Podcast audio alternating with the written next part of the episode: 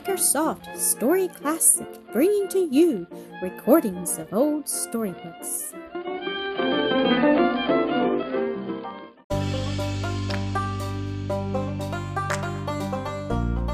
The Thorn in the Nest, Episode 2.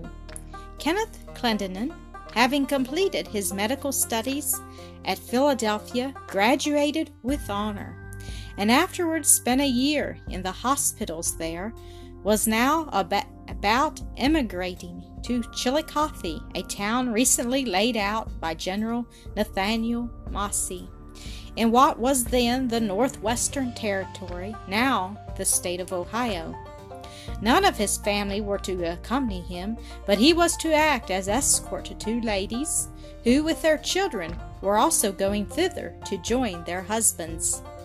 One of them had under her care a young orphan girl, bound to the same place where she was to make her home with a married brother, Major Lamar.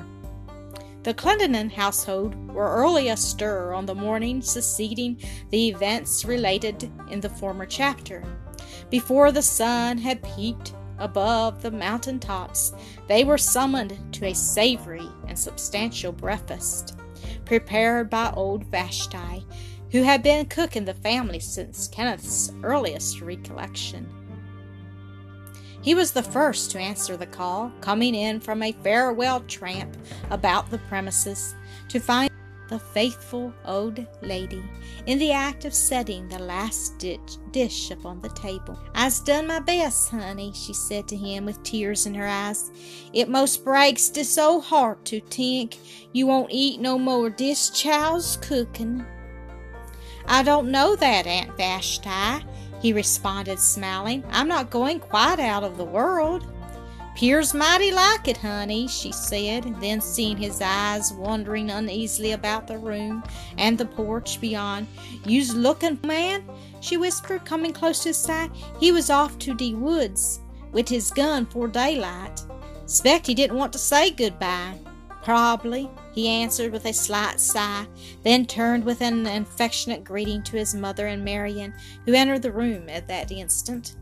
They sat down at once to their repast without the husband and father, no one remarking upon his absence or asking any questions in regard to it. The meal was, indeed, almost a silent one. The hearts were too full for much speech. Kenneth's saddlebags and portmanteau were in readiness, packed by the mother's loving hands, and Romeo stood pawing at the gate. Zeb's horse, too, was there, tied to the fence near by, while its rider was eating his breakfast in the kitchen. The travelers had no time for loitering, for many miles of rough road must be passed over that day.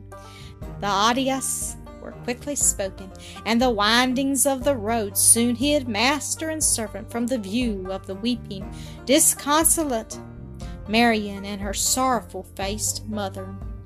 Kenneth's heart, too, was heavy. Spite of the cheerful air he had assumed for the sake of the dear ones he was leaving behind, but Zeb seemed in fine spirits. He was young and light-hearted, had no relatives to leave, in fact, loved the doctor better than any other human being.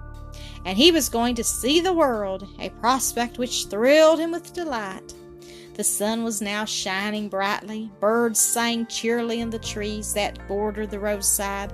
The morning air was fresh and exhilarating, and Zeb's spirits rose high as he cantered along at a respectful distance behind a mile away from Glen Forest, as the little as the Clendenin place was called, they came out upon a cleared place where stood a little country church in the midst of an enclosure whose grass covered mounds with here and there a stone slab, proclaimed it the settler's last resting place.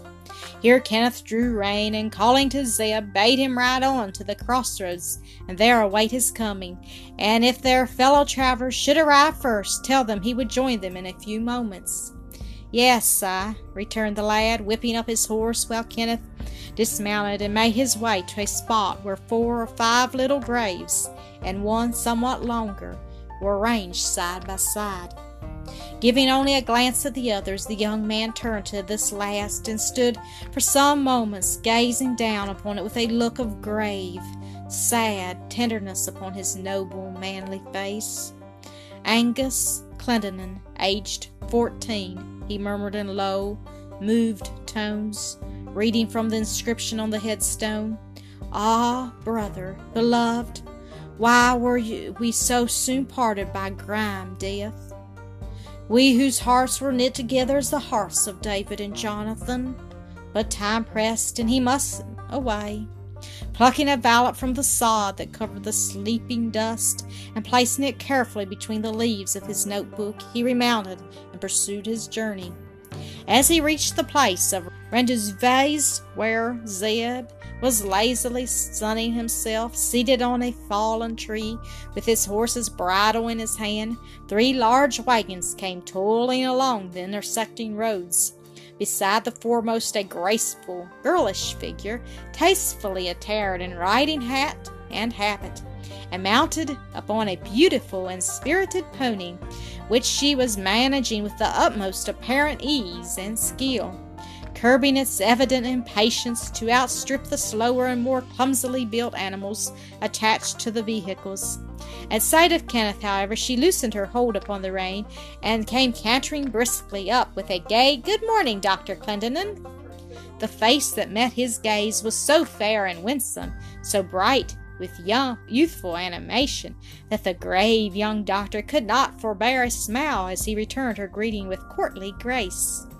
Nellie Lamar's beauty was of a very delicate type, a sylph like form, delicately molded features, a sweet, innocent expression, complexion of lilies and roses, a profusion of pale golden hair, beautifully arched and penciled brows, large melting blue eyes, deeply, darkly, beautifully blue, and fringed with heavy silken lashes, many shades darker than the hair.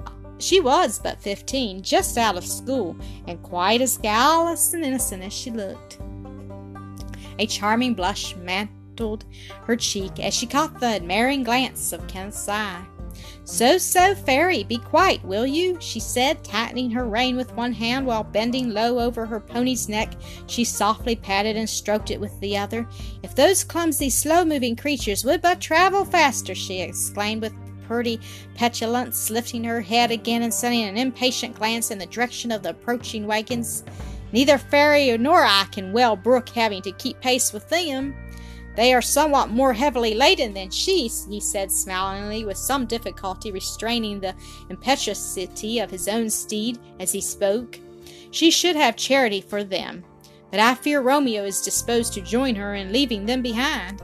We will leave the van, however, Miss Lamar, and sometimes indulge these restless in a run of a few miles ahead, if it is but to return again. Ah, that will be delightful, she cried with almost childish vehemence. I have fairly dreaded the thought of traveling at this snail's pace all the way to Chillicothe. The wagons had now come up, and from the foremost peered out two chubby, rosy boy faces. Oh, Doctor Clendenin, won't you take me up behind you? shouted the owner of one, the other chiming in, Me too, Doctor, me too. Hush, Tom, hush, Billy, you should not ask such a thing. Doctor, don't mind them, quickly interposed the mother, showing her cheery, matronly face alongside of theirs. Good morning, Mrs. Nash, Kenneth said, moving to the side of the wagon. We have an auspicious day for starting upon our long journey. Yes, indeed, Doctor, and how thankful I am that we're all well and so comfortably accommodated. You don't seem to care at all for the old home scenes and friends we're leaving behind, Sarah, whined a woman's voice from the second vehicle. But for my part, I shall never, never forget them, and I think it's dreadfully hard I should have to go away from them all into that howling wilderness as one may say, and the voice was lost in a burst of sobs. But we're going to our husbands, Nancy, and they ought to be more to us than all the world beside, returned Mrs. Nash cheerfully. Dear me, I'm just as glad as can be to think that in a few weeks my Robert and I will be together again for good and all. It was characteristic of the two, who were sisters in law, the other the one always looking at the bright side of life, the other at the dark, the one counting up the, her mercies, the other her trials. It'll be a rough, hard journey, and some of us will be sure to get sick, sighed Mrs. Barber. Flora's always been a delicate child, and I'll never take her there alive. She's looking well, remarked Kenneth, glancing in at the bright eyes and pink cheeks of a little girl sitting contentedly by Mrs. Barber's side. And we'll have the doctor handy all the way, you know, suggested Mrs. Nash. Tom, Tom, be quiet, for the boy was still clamoring for a ride on Romeo. So ye sh- you shall, Kenneth said, lifting you, him to the co- coveted place, and Billy, you shall have your turn another time. The third wagon carried no passenger, its load consisting of baggage, household stuff, a tent, and provision for the way, for there were few houses of entertainment on the route, and it would often be necessary to camp out for the night. The roads were new and rough, in many places in very bad condition. Sometimes there was a mere bridle path, and bushes and branches must be cut away or fallen trees removed to allow the wagons to pass. At noon of this first day they halted on the banks of a bright little stream, dined upon such fare as they had brought with them, and rested for an hour or two, allowing their horses to graze and the children to disport themselves in racing about through the underbush in search of wild flowers, in, in which Miss Nell presently joined them. Kenneth, leaving the two women sitting together on a log, strolled away in another direction towards Zeb and the drivers who were keeping guard over the horses and wagons. Dear me, sighed Mrs. Barber, what a journey we have before us. How we're ever to stand it, I don't know. I'm tired already. Already? echoed her sister. Why, I don't intend to be really tired for a week. I'd like to know what intentions have to do with it, returned the first speaker rather angrily. A good deal, I assure you, asserted Mrs. Nash with decision. Make up your mind to be miserable, and you can't fail to be so. Resolve to enjoy yourself, and you're almost equally sure to do that. Humph, grunted her companion, turning away with a scornful toss of the head. What's wrong? asked Miss Lamar, coming toward them with her hands full of delicate spring blossoms. Wrong? Where? returned Mrs. Barber sharply, thinking the query aimed at her. Yonder, Nell answered, gazing anxiously in the direction of the group about the wagons. They all seem to be busying themselves about what that wheel. There, I knew it, cried Mrs. Barber. Something's broken, and we'll be kept here all night, and we'll be having such accidents all the way. Nobody ever was so unfortunate as I am. Why, you more than the rest of us? asked her sister dryly. If one is delayed, we all are. It was only a broken linchpin, already replaced by another, announced Kenneth a few moments later. And now, if you please, ladies, we will go on our way again. At dusk, the party arrived at a lonely log cabin in the woods, where they found shelter for the night. Fare and accommodations were none of the best, the one consisting of fat pork hominy and coarse cornbread, the other of hastily improvised beds upon the floor of the lower room for the women and children, upon that of the loft overhead for the men. Mrs. Barber, according to her wont, passed the time previous to retiring in fretting and complaining, talking of herself as the most ill used and unfortunate of the human race, though no one else in the company was in any respect faring better than she, and all were not only bearing their discomforts with patience and resignation, but cheerfully and with an emotion of thankfulness that they had a roof over their heads, as a heavy rainstorm had come on shortly after their arrival and continued till near morning. But that was another of the complainers' grievances. The roads would be flooded, the streams so swollen that it would be impossible to cross with the wagons. Nell, hearing these doleful prognostications, turned an anxious, inquiring look upon Kenneth. Do you not be alarmed, he said, leaning toward her and speaking in an undertone of quiet assurance. The rain is much needed, and therefore a cause for thankfulness.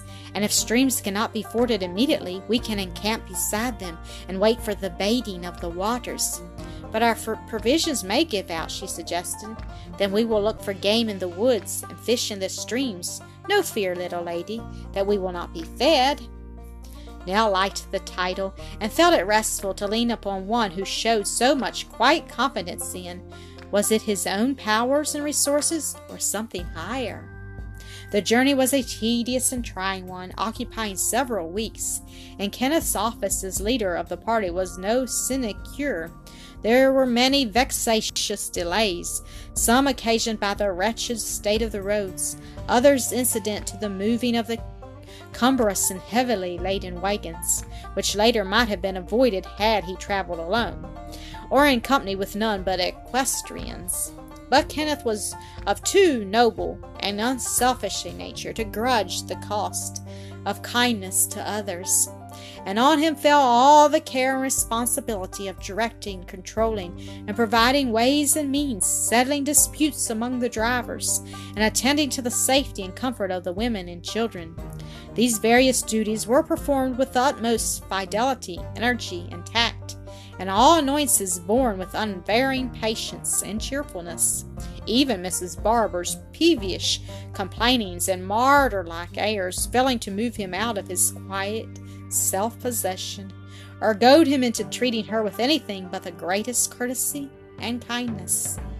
He showed the same to all in the little company, and to those with whom they sought temporary lodgings here and there along the route, more especially to any who were sick, exercising his skill as a physician for their relief, and that without charge, though sometimes it cost him the loss of a much needed night's rest.